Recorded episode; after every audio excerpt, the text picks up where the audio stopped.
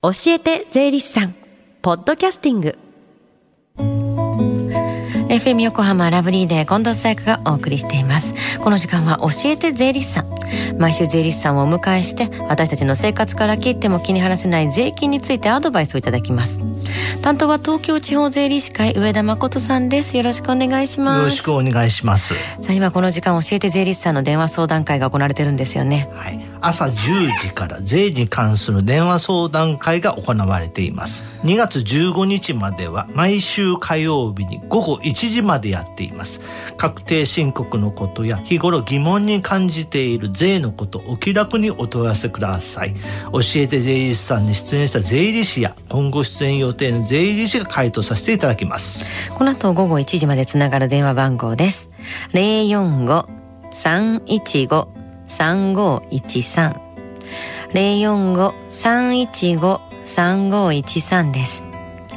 先週は株式を売却した場合の注意点についてでしたが今日はどんなお話でしょうか？はい。もう早いもので1月が終わりに近づきましたね、2月16日から始まる確定申告の準備に入っているリスナーの方もいらっしゃると思いますが、うん、今回は今の時期に相談の多い医療費控除の注意点についてお話しさせていただきたいと思います。医療費確定申告での定番のテーマの一つだと思うんですけども、はい、じゃあまず医療費控除の仕組みについて教ええてください。はい。医療費控除は昨年1月から12月までの間に本人や本人と一緒に暮らしている配偶者や親族などの家族のために医療費を支払った金額が10万円か所得の5%のいずれか少ない金額を超えた金額。200万円を限度として所得から差し引いて所得控除を受けることができます。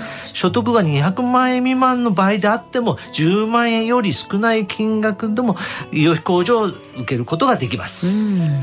新型コロナウイルス関連の費用についても気になるんですけども例えば PCR 検査の費用って医療費控除になるんですか？はい。医師の判断により PCR 検査を受けた検査費用は医療費控除になります単に感染していないことを明らかにする目的で受ける検査など自己の判断により PCR 検査を受けた検査費用は医療費控除になりませんただし PCR 検査の結果陽性と判明し引き続き治療を行った場合は検査費用も含めて医療費控除になります。ではあのマスクや消毒液を購入した場合は医療費控除になるんですか、はい、マスクや消毒液を購入した場合は病気の感染予防のためであり治療ではないため医療費控除にはなりませんね。マスクや消毒液は医療費控除にならない。おっしゃる通りです。次にあの病院に入院した時のことを聞きたいんですけどもどういう場合に医療費控除になるんですか？はい病院に入院した時の医療費控除になるものとして入院代や治療代手術代入院時に病院が提供する食事代などですただし入院時に必要なパジャマなどの衣類代やクリーニング代入院時のテレビなどの使用代付き添い人の食事代やベッド代などは医療費控除にはなりません。じゃあ入院した時に保険金をもらった場合はどうしたらいいんですか？はい。入院給付金や高額療養費出産育児一時金などの保険金を受け取った場合には医療費の金額から差し引きます。つまり自己負担額が医療費控除になります。ただし確定申告期限までに保険金が確定しない場合でもあってもその保険金を受け取る見込み額を医療費の金額から差し引きますので注意が必要です。うんうんうん、保険金が確定していない場合でも場合もまあ保険金の見込み額を医療費から差し引かれるんですね。その通りです。はい。じゃあ病院に行くための電車代とかタクシー代っていうのは医療費控除になるんですか？はい。医療機関へ行くための電車代やバス代は医療費控除になります、うん、タクシー代は病状から見て急を要する場合などを除いて医療費控除にはなりません。他にも自家用車などの駐車場代やガソリン代は医療費控除になりません、うん、なるほどね。えところで去年12月の治療費を今年1月に医療費医療機関に支払った場合っていうのはあの今年の確定申告の医療費控除に含めることができるんですか？近藤さん非常にいい質問ですね、うん、医療費控除は医療機関に支払った時点で含めますので、うん、昨年12月の治療費を今年1月に医療機関に支払った場合は昨年12月末日時点では未払いとなりますので今年の確定申告ではなく来年の確定申告での医療費控除に含められます。うん、じゃああのここで、まあ、近藤さんにあの問題です。はい。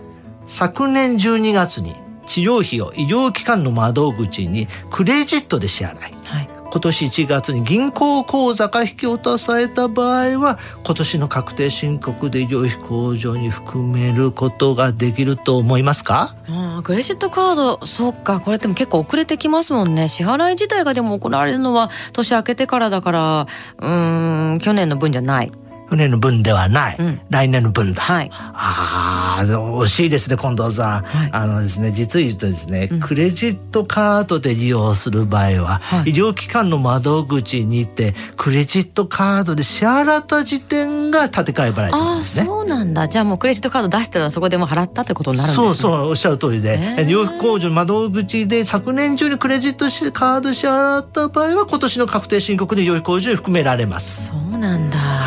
ほどね。はい、さあ去年から12月から、えー、去年の、ね、12月から2か月担当していただいた上田さんですけど今日が最後の出演になるんですね。はいあの近藤さんをはじめスタッフの皆様2か月間大変お世話になりました。ありがとうございます。今回はですね初めての試みで番組内でリスナーの皆様から質問を受け付け回答させていただきました。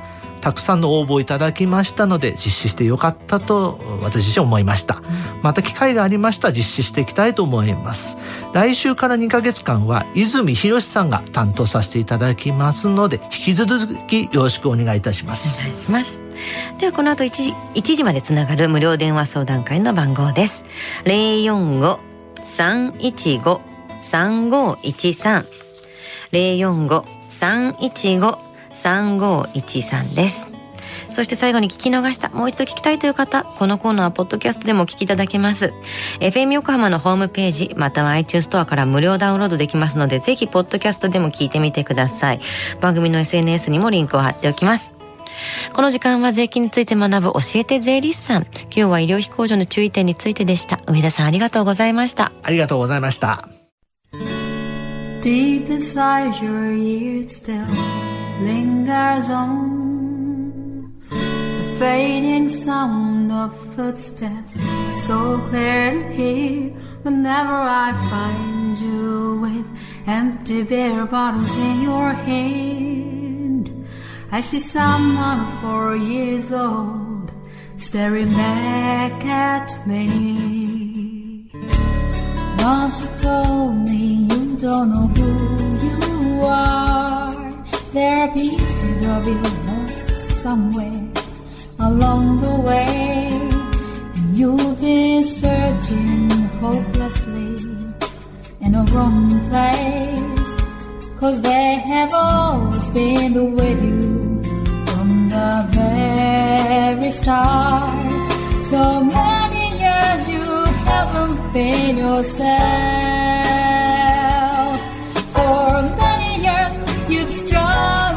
Your own shadow. And now you're slowly getting back on your feet. Slowly, slowly. For many years you haven't been yourself. So many years you've struggled with your own shadow.